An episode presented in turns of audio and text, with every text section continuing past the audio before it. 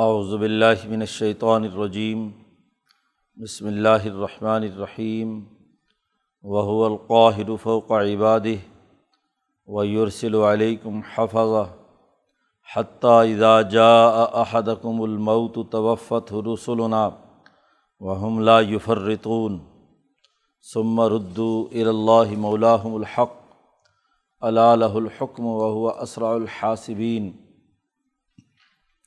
قل من ينجيكم من ظلمات البر والبحر تدعونه تضرعا وخفيا لئن انجانا من هذه لنكونن من الشاكرين قل الله ينجيكم منها ومن كل كرب ثم انتم تشركون قل هو القادر على ان يبعث عليكم عذابا من فوقكم او من تحت ارجلکم او یلبسکم شیعم و یوزیق بعضکم بأس بعض۔ انظر کیف نصرف الآیات لعلہم یفقہون۔ و کذب به قومک وهو الحق۔ قل لست علیکم بوکیل۔ لکل نبأ مستقر۔ وسوف تعلمون ویزار عیت الزین یخوضون فی آیاتنا فعارض عنہم حتیٰ یخوضو فی حدیث غیر و اما یونسی انک شیطان فلا تقعد بعد ذکر مال قوم ظالمین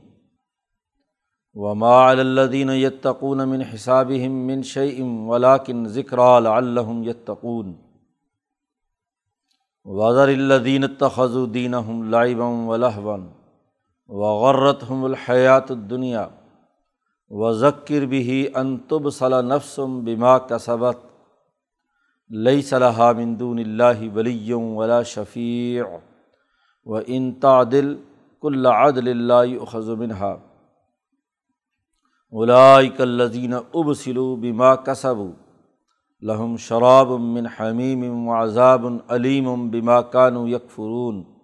صدق اللہ العظیم۔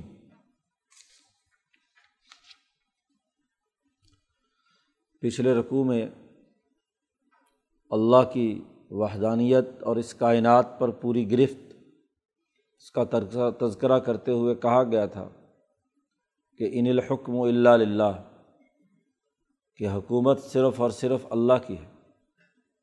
اس کائنات میں اللہ کا حکم ہی چلتا ہے، اس کے علاوہ کسی اور کا نہیں۔ اور یہ بھی واضح کیا گیا تھا کہ پوری کائنات کے غیب کے خزانے اور ان کی کنجیاں اللہ ہی کے علم میں ہیں۔ تو پیچھے پورے دلائل کے ساتھ ان مکے کے مشرقین جو صنویت یا تسلیس ان سے بھی متاثر تھے۔ خود بت پرستی کرتے تھے۔ اور دوسری طرف ایرانی اثرات سے صنویت کے بھی قائل تھے، بعض طبقات۔ اور بعض طبقات تسلیس جو عیسائیوں سے آئی تھی، اس کی طرف بھی ان کا میلان تھا۔ تو ان تمام گروہوں کے سامنے واضح کیا جا رہا ہے کہ اس وقت اللہ کے ساتھ کسی کو شریک ٹھہرانا یہ بہت بڑا جرم اس کائنات کا شہنشاہ مطلق اللہ تبارک و تعالیٰ ہے۔ اسی بات کو آگے لے کر چل رہے ہیں کہ وہ القاہر فوق عبادی۔ وہی اللہ ہے جو اپنے بندوں کے اوپر غالب ہے۔ غلبہ اسی کا ہے۔ پیچھے کائنات کی تمام غیبی چیزوں، بر و باہر ایک پتہ تک گرنے کے حوالے سے تمام تر معلومات اور اس کا پورا نظام اللہ کے کنٹرول میں ہے، اس کا تذکرہ کیا تھا۔ اور اس رقوع سے پچھلے والی آیت میں، پچھلے رقوع کے آخر میں انسانوں کے بارے میں کہا تھا کہ تمہیں رات کو موت دیتا ہے اور دن میں جو تم کام کاج کرتے ہو وہ بھی جانتا ہے۔ پھر تمہیں اٹھا کر تمہارا حساب کتاب کرے گا۔ تو انسانیت سے متعلق جو اللہ کی طاقت اور قدرت ہے، اس کا تذکرہ تھا۔ کہ تمہاری روحیں بھی اللہ کے قبضے میں ہیں۔ جب جی چاہے رات کو نکال لے اور دن میں صبح ہوتے ہی دوبارہ ڈال دے۔ اور جب جی چاہے گا جب وقت مقرر آئے گا تو مکمل طور پر روح قبض کر کے تمہیں میدان حشر میں ایک مقررہ وقت میں جمع کرے گا۔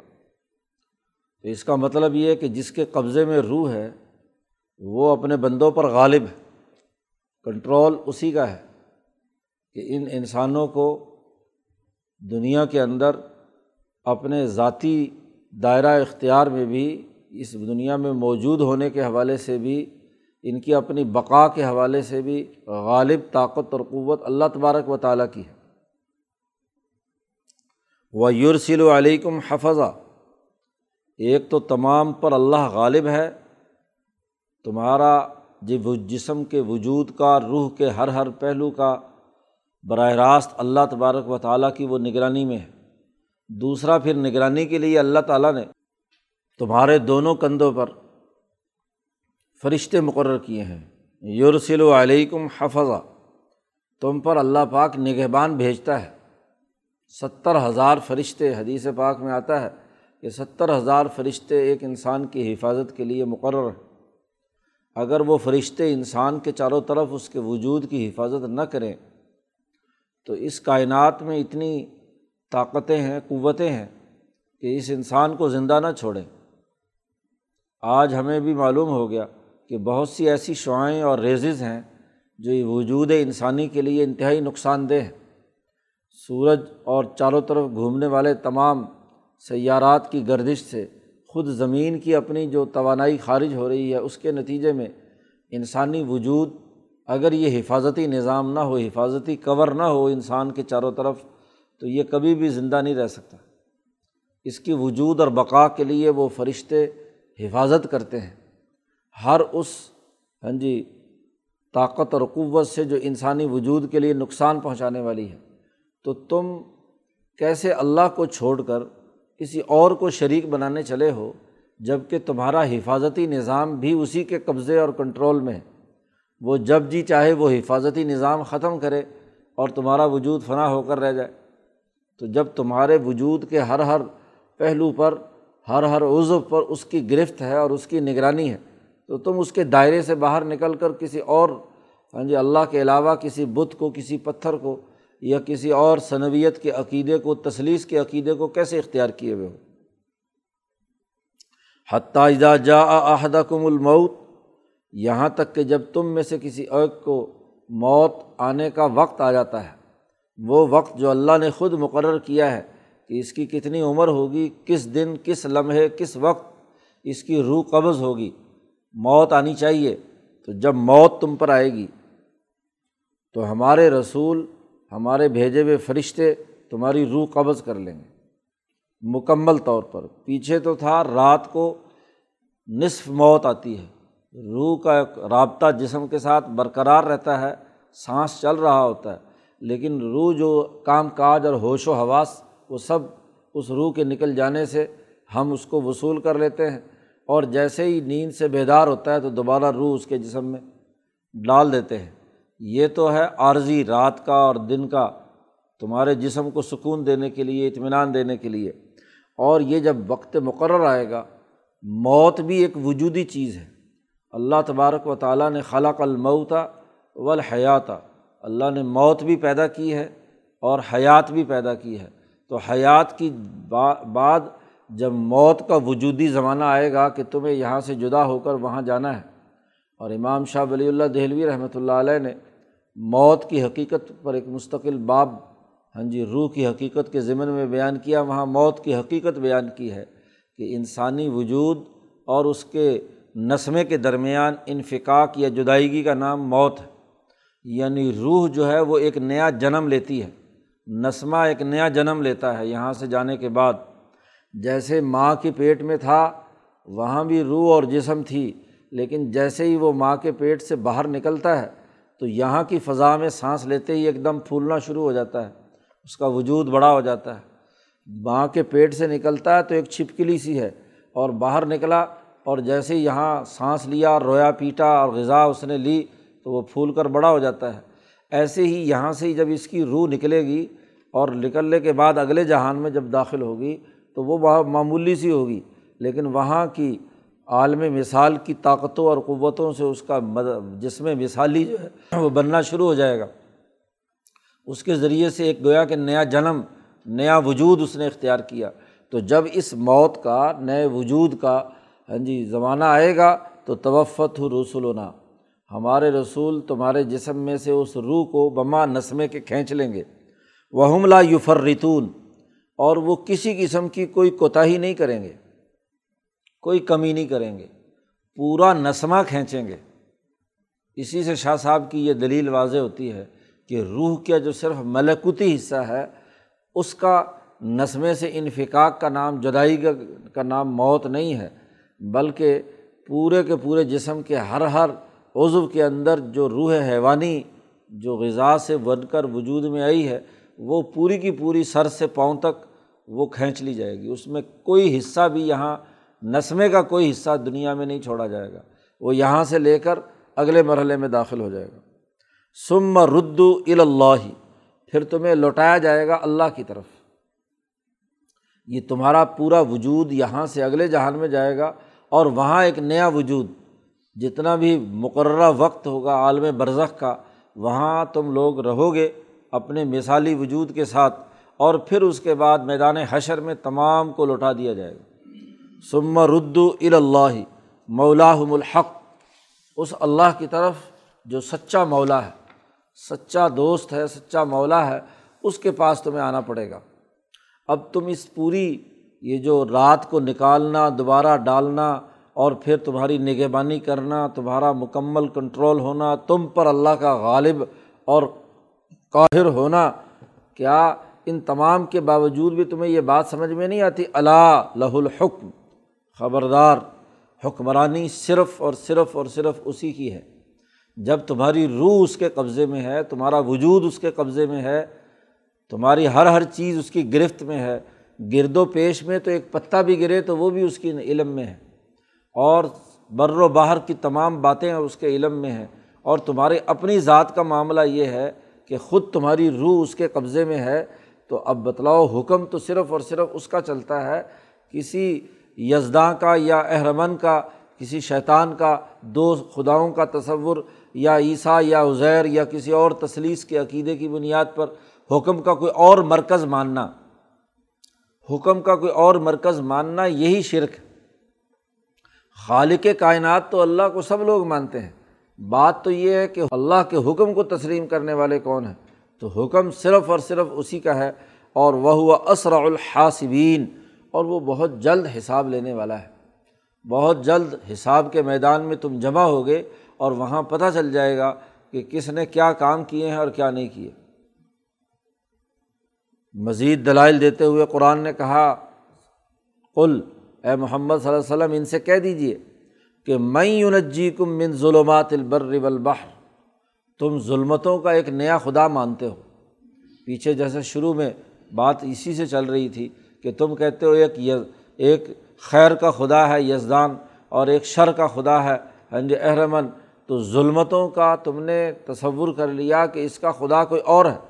تو ذرا سوال کا جواب دو کہ میں یونجی کم من ظلمات البر والبحر، کون ہے جو تم کو نجات دیتا ہے جنگلوں اور سمندروں کے اندھیروں سے؟ حالانکہ تمہاری اپنی حالت یہ ہے کہ تدعون ہو تجرعم و خفیہ، کسی دریا سمندر کے بھور میں پھنس جاؤ، کشتی تمہاری، یا جنگلوں کے اندھیروں میں جانور جہاں دھڑوک رہے ہوں، وہاں تم دیکھو، وہاں پھنس جاؤ تو تم اپنی حالت دیکھو کہ تم اللہ ہی کو پکارتے ہو تدعون ہو تجرعم و خفیہ، بڑے گڑ گڑا کر اللہ کو پکارتے ہو۔ ظاہری طور پر بھی اور خفیہ طور پر بھی دل سے دعا کرتے رہتے ہو۔ کیا؟ وہ دعا بھی قرآن نے بیان کر دی کہ لین انجانا من حاض ہی لنکو نن من شاکرین اگر ہمیں اس سے نجات مل گئی، یہ جو خوفناک رات کا اندھیرا ہے جنگلوں کا، جہاں خوفناک جانور ہیں یہ جو دریا اور سمندر کا اندھیرا ہے، یہاں جو بڑی بڑی شارک مچھلیاں چاروں طرف پھر رہی ہیں، اے اللہ، تو اگر ہمیں اس سے نجات دے دے گا، تو پھر ہم تیرا بڑا ہی شکر ادا کریں گے۔ لنکو نن من شاکرین لام بھی تاکید کا ہے نکو ننا ہاں جی نون ثقیلا بھی تاکید کا ہے۔ ہم ضرور بھی ضرور تیرا ہاں جی شکر ادا کرنے والوں میں سے ہوں گے۔ یہ دل سے تو ہم دعا مانگتے ہو جب تم انہیں اندھیروں میں پھنستے ہو۔ کیا کبھی ان ظلمات اور اندھیروں میں تم نے ظلمات کا خدا ہاں جی احرمن کبھی اس کو پکارا ہے؟ جس کو تم خدا ماننے کی بات کرتے ہو، وہاں تو جب پھنستے ہو تو وہاں تو صرف اور صرف بڑے خلوص دل کے ساتھ اللہ کو پکارتے ہو۔ اور پھر یہ بھی دیکھو کہ کل آپ کہہ دیجیے کہ جب تم یہ دعا مانگتے ہو، تو جب دل سے، تمہارے دل سے یہ پکار نکلتی ہے تو اللہ یونجی کم منہا۔ اللہ ہی تمہیں اس سے نجات دیتا ہے۔ پھر تم اس بھور سے نکلتے ہو، خشکی پر آ جاتے ہو، جنگلوں اور اندھیروں سے نکلتے ہو، تو پھر اپنے مکانوں اور گھروں میں پہنچ جاتے ہو۔ نجات دینے والا وہی اللہ ہے۔ کوئی اور آدمی تمہارے پاس کوئی اور طاقت نہیں ہوتی جو تمہیں وہاں سے نجات دلائے۔ اللہ یونجی کم منہا و من کل کربن، اور یہی نہیں، ہر ایک مصیبت سے، سختی سے وہی تمہیں نجات دینے والا ہے۔ پھر سمان تم تشریکون اور جیسے نجات حاصل کرتے ہو تو پھر اللہ کے ساتھ شریک ٹھہرانے کے لگ جاتے ہو۔ اللہ کے ساتھ ہاں جی کہ اس نے فلاں نے یہ کام کیا فلاں بت کی وجہ سے ہم بچ کر نکل آئے ہاں جی فلاں اس کی وجہ سے۔ تو سما ان تم تشریکون پھر تم شرک کرنے لگتے ہو۔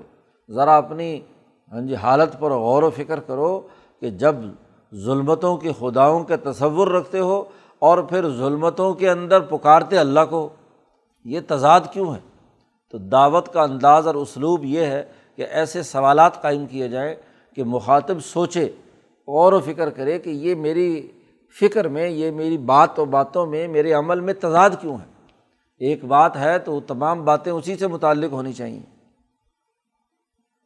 قل، اے محمد صلی اللہ علیہ وسلم، کہہ دیجیے ان سے القادر اعلیٰ انجب آسا علیکم اللہ پاک اس دنیا میں بھی قادر ہے، طاقت اور قوت رکھتا ہے۔ کہ تم پر تمہارے اوپر سے عذاب بھیجے۔ اوپر سے پتھر برسائے، آندھی طوفان آئے، تمہارے لیے تباہی بربادی ہو کا سبب بنے، جیسا کہ گزشتہ قوموں پر ہوا۔ ہاں جی۔ اسی طریقے سے اومن تحت ارجلیکم یا زمین سے آئے۔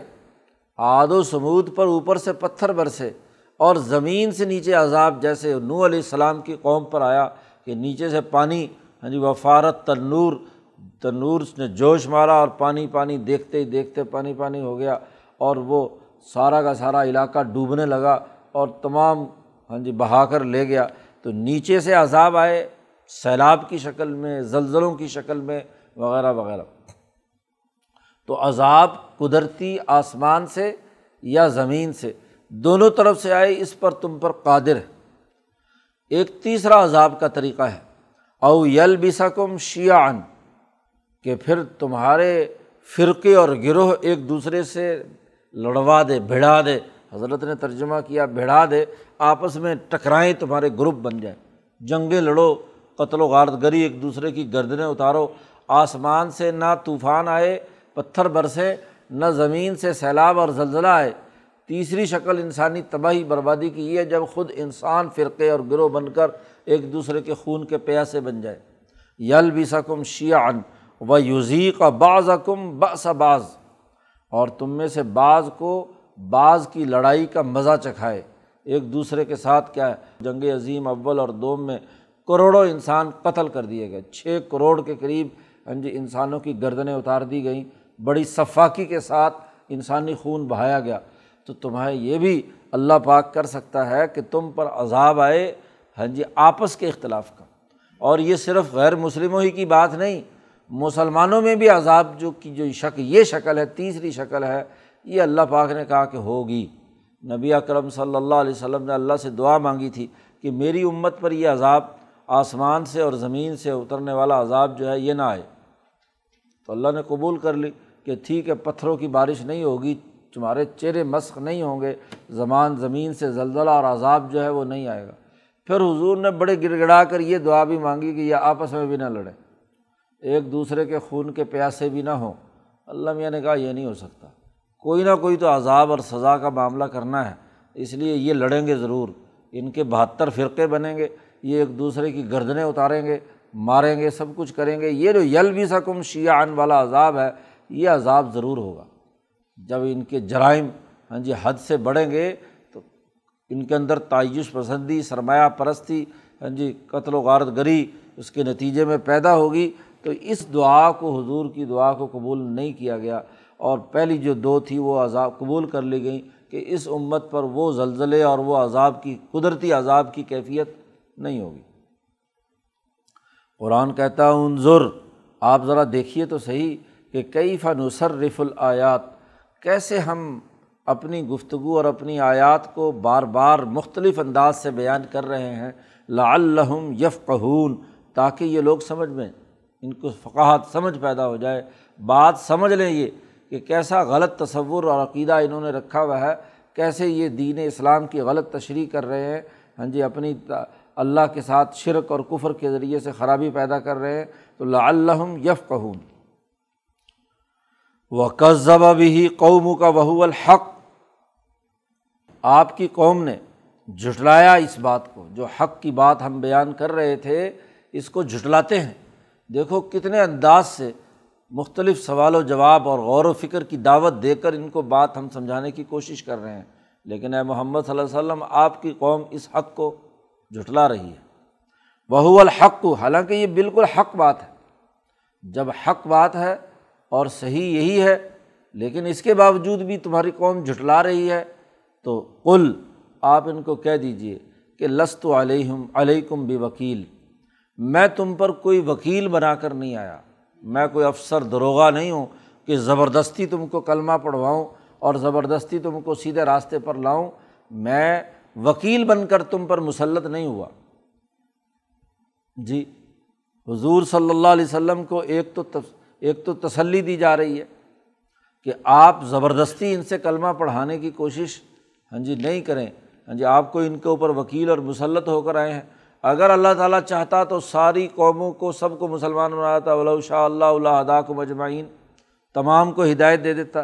اس لیے آپ ان پر وکیل مسلط بن کر نہیں ہوئے۔ آپ کا کام سمجھانا ہے، دعوت دینا ہے۔ دلائل سے، ہر پہلو سے ان کو سیدھے راستے کی دعوت دینا ہے۔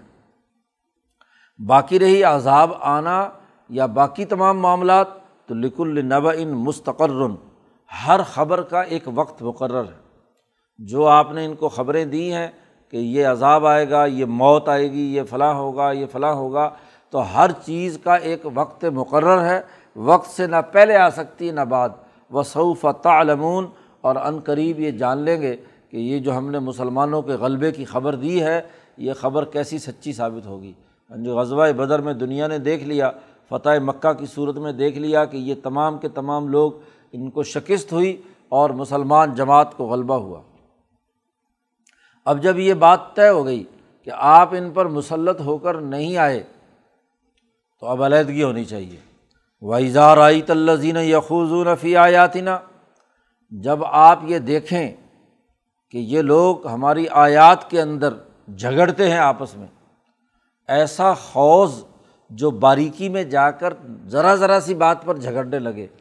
ایک تو غور و فکر ہوتا ہے غور و فکر تو وہ ہے کہ جس کے نتیجے میں انسان کو سیدھے راستے کی طرف جانے کا موقع ملتا ہے اور ایک غور کے ساتھ حوض ایسا حوض ایسی گہرائی میں جانا کہ ذرا ذرا سی باتوں کے اوپر آپس میں لڑنے لگ جائیں۔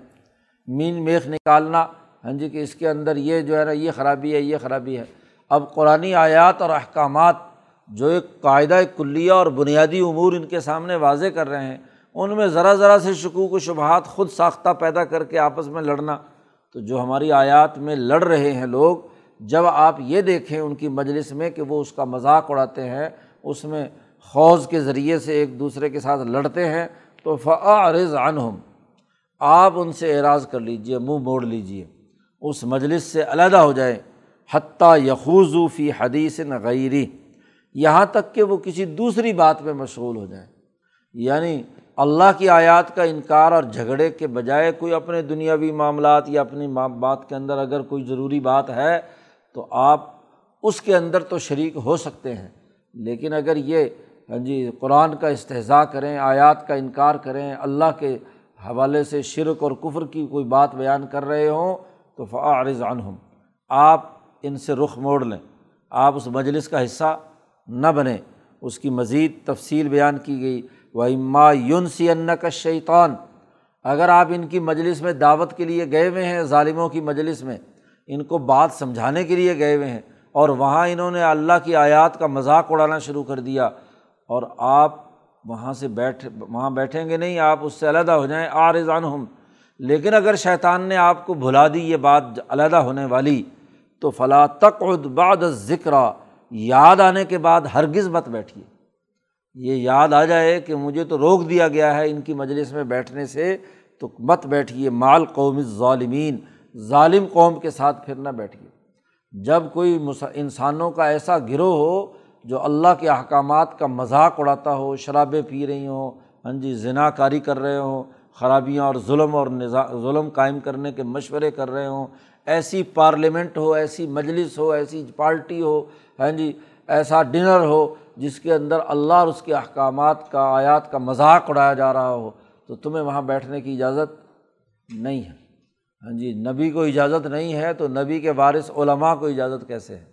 جو سچے مسلمان ہیں، ان کو اجازت کیسے ہے کہ ان کا ہم نوالا اور ہم پیالہ بنا رہے، ان ظالموں کے ساتھ ہی کھاتا پیتا، اٹھتا بیٹھتا رہتا ہو؟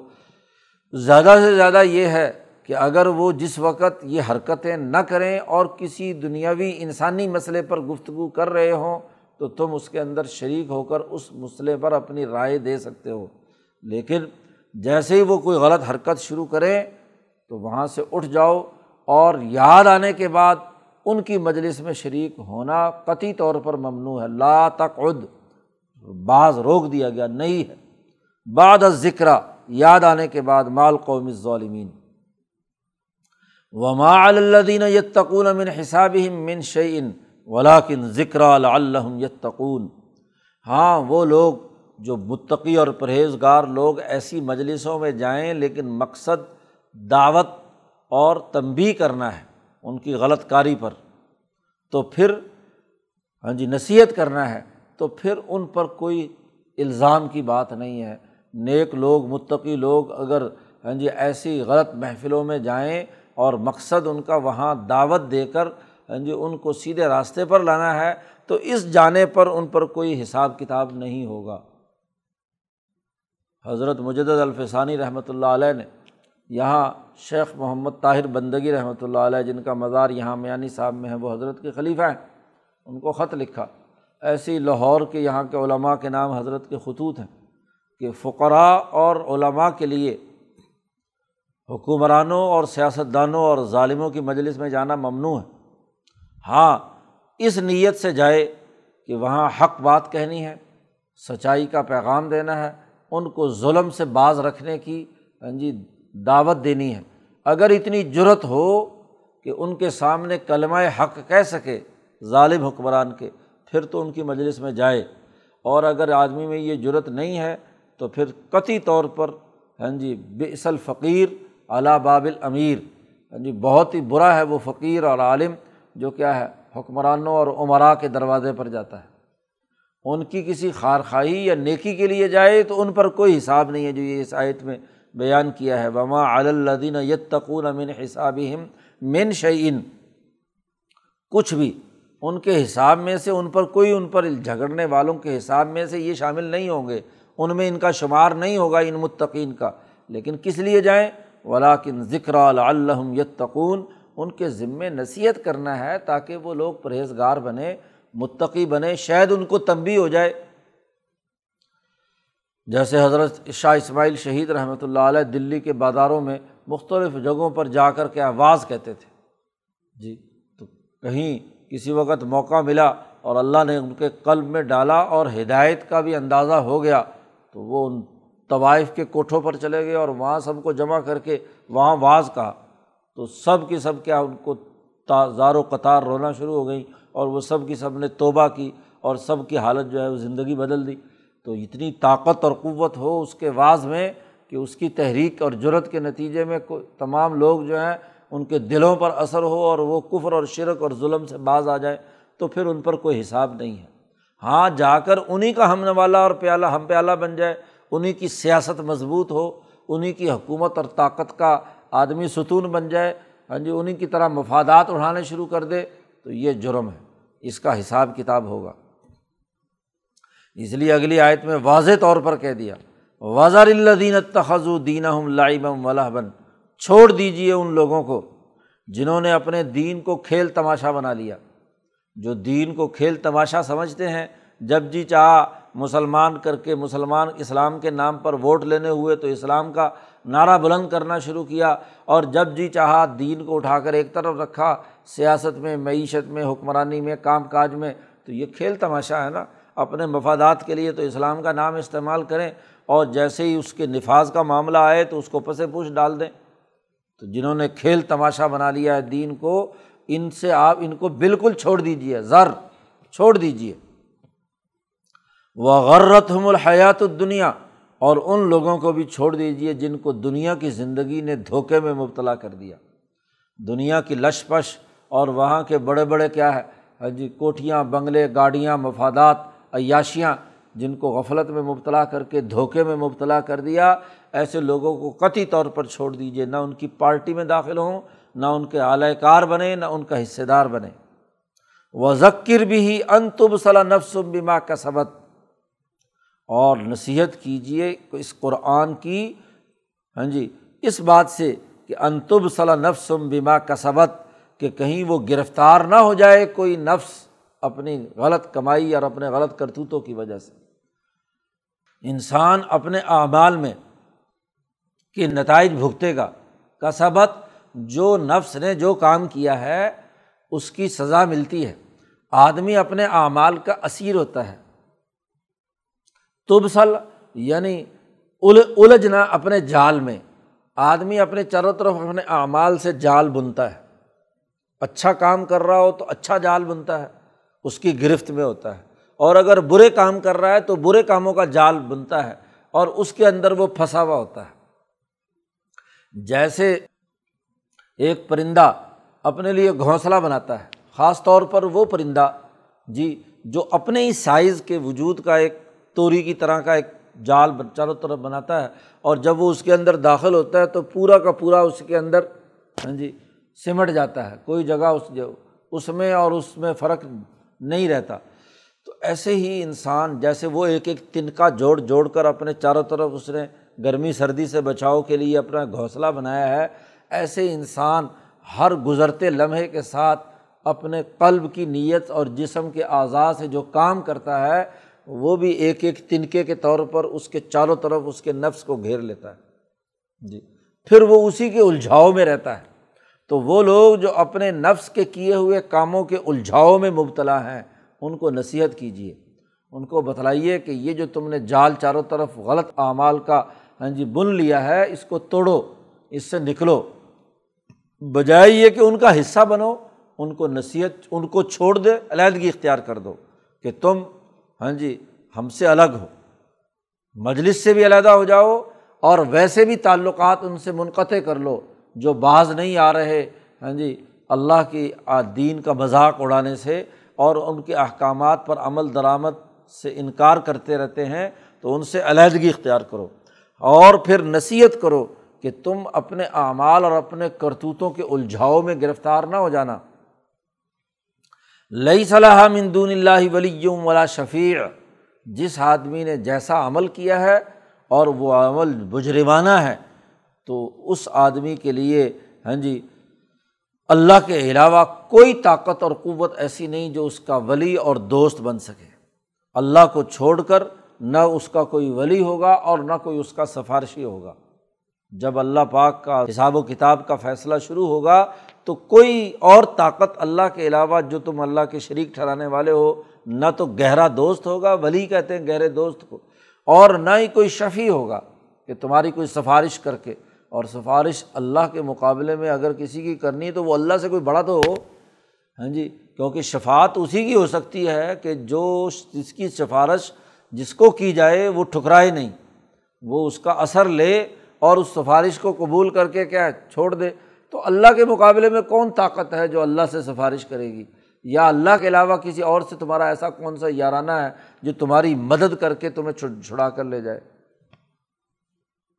و انتا دل کل عدل لا یو خز و منہا اب تین ہی شکلیں ہوتی ہیں جان بچانے کی۔ یا تو گہری دوستی ہو کہ وہ تمہاری ہاں جی حفاظت میں لڑے، یا سفارش ہو اور یا تیسری شکل یہ ہوتی ہے، نہ بھی ہو تو بندہ پیسے پوسے دے کے جان چھڑا لیتا ہے۔ کہ چلو جی میری جان چھوڑو، یہ پیسے سارے کے سارے لے لو۔ تو وہ انتا دل کل عدل، اگر تم بدلے میں مکمل طور پر سب کچھ دو، تو اللہ یو خز منہا۔ وہاں وہ پیسہ بھی نہیں چلے گا، رشوت کا معاملہ بھی نہیں چلے گا۔ یہاں تو پیسے دو، دے کر یہاں کے حکمرانوں سے جان چون چھڑا لیتے ہو، لیکن وہاں اللہ کے یہاں ایسا معاملہ بھی نہیں ہوگا۔ الزینہ اب سلو بیما کا سب یہی وہ لوگ ہیں جو اپنے کرتوتوں اور اپنے کیے ہوئے کاموں کے الجھاؤ میں پکڑے ہوئے ہیں۔ اب سلو گرفتار ہیں ہاں جی پھنسے ہوئے ہیں، الجھے ہوئے ہیں۔ اپنے اسی جال میں جو ان کے اپنے اعمال نے بنا تھا۔ اس لیے لہم شراب من حمیم، ان کے لیے تو گرم پانی پینے کا شربت ہم نے تیار کر رکھا ہے، شراب پلائیں گے، لیکن گرم پانی کی ہوگی۔ اور وہ عذاب العلیم بما کانو یکفرون، اور دردناک عذاب ہے اس وجہ سے جو یہ کفر کرتے رہے۔ تو ان کے کفر اور الشرک کو قبول کر لینے کے نتیجے میں ہم ان کے عذاب دیں گے۔ جیسے ہی کسی جگہ آدمی پہنچتا ہے تو پانی مانگتا ہے، کوئی پینے کی چیز مانگتا ہے تو ان کو جو پلایا جائے گا وہ گرم کھولتا ہوا پانی، اور اس کے بعد اذیت ناک عذاب، جس سے وہ خود عذاب بھی پناہ مانگے گا۔ عذاب علیم، عذاب کا وصف۔ خود عذاب بھی اپنے آپ عذاب کے اندر ہوگا، دردناک اور خوفناک ہوگا۔ اس عذاب میں یہ مبتلا کیے جائیں گے۔ تو اس رقوع میں اللہ تبارک و تعالیٰ نے اللہ کی قدرت اور غلبہ جو پوری کائنات پر ہے، انسانوں پر ہے، اس طاقت اور قوت کو واضح کیا ہے۔ اور مختلف انداز سے یہ توحید الہی کا جو بنیادی نظریہ ہے، اسے واضح کیا ہے۔ اللہ تعالیٰ قرآن حکیم سمجھنے اور عمل کرنے کی توفیق عطا فرمائے۔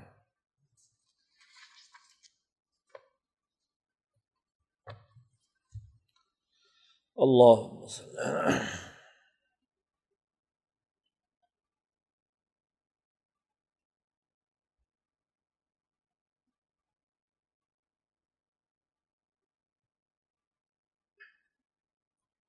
اجمعین۔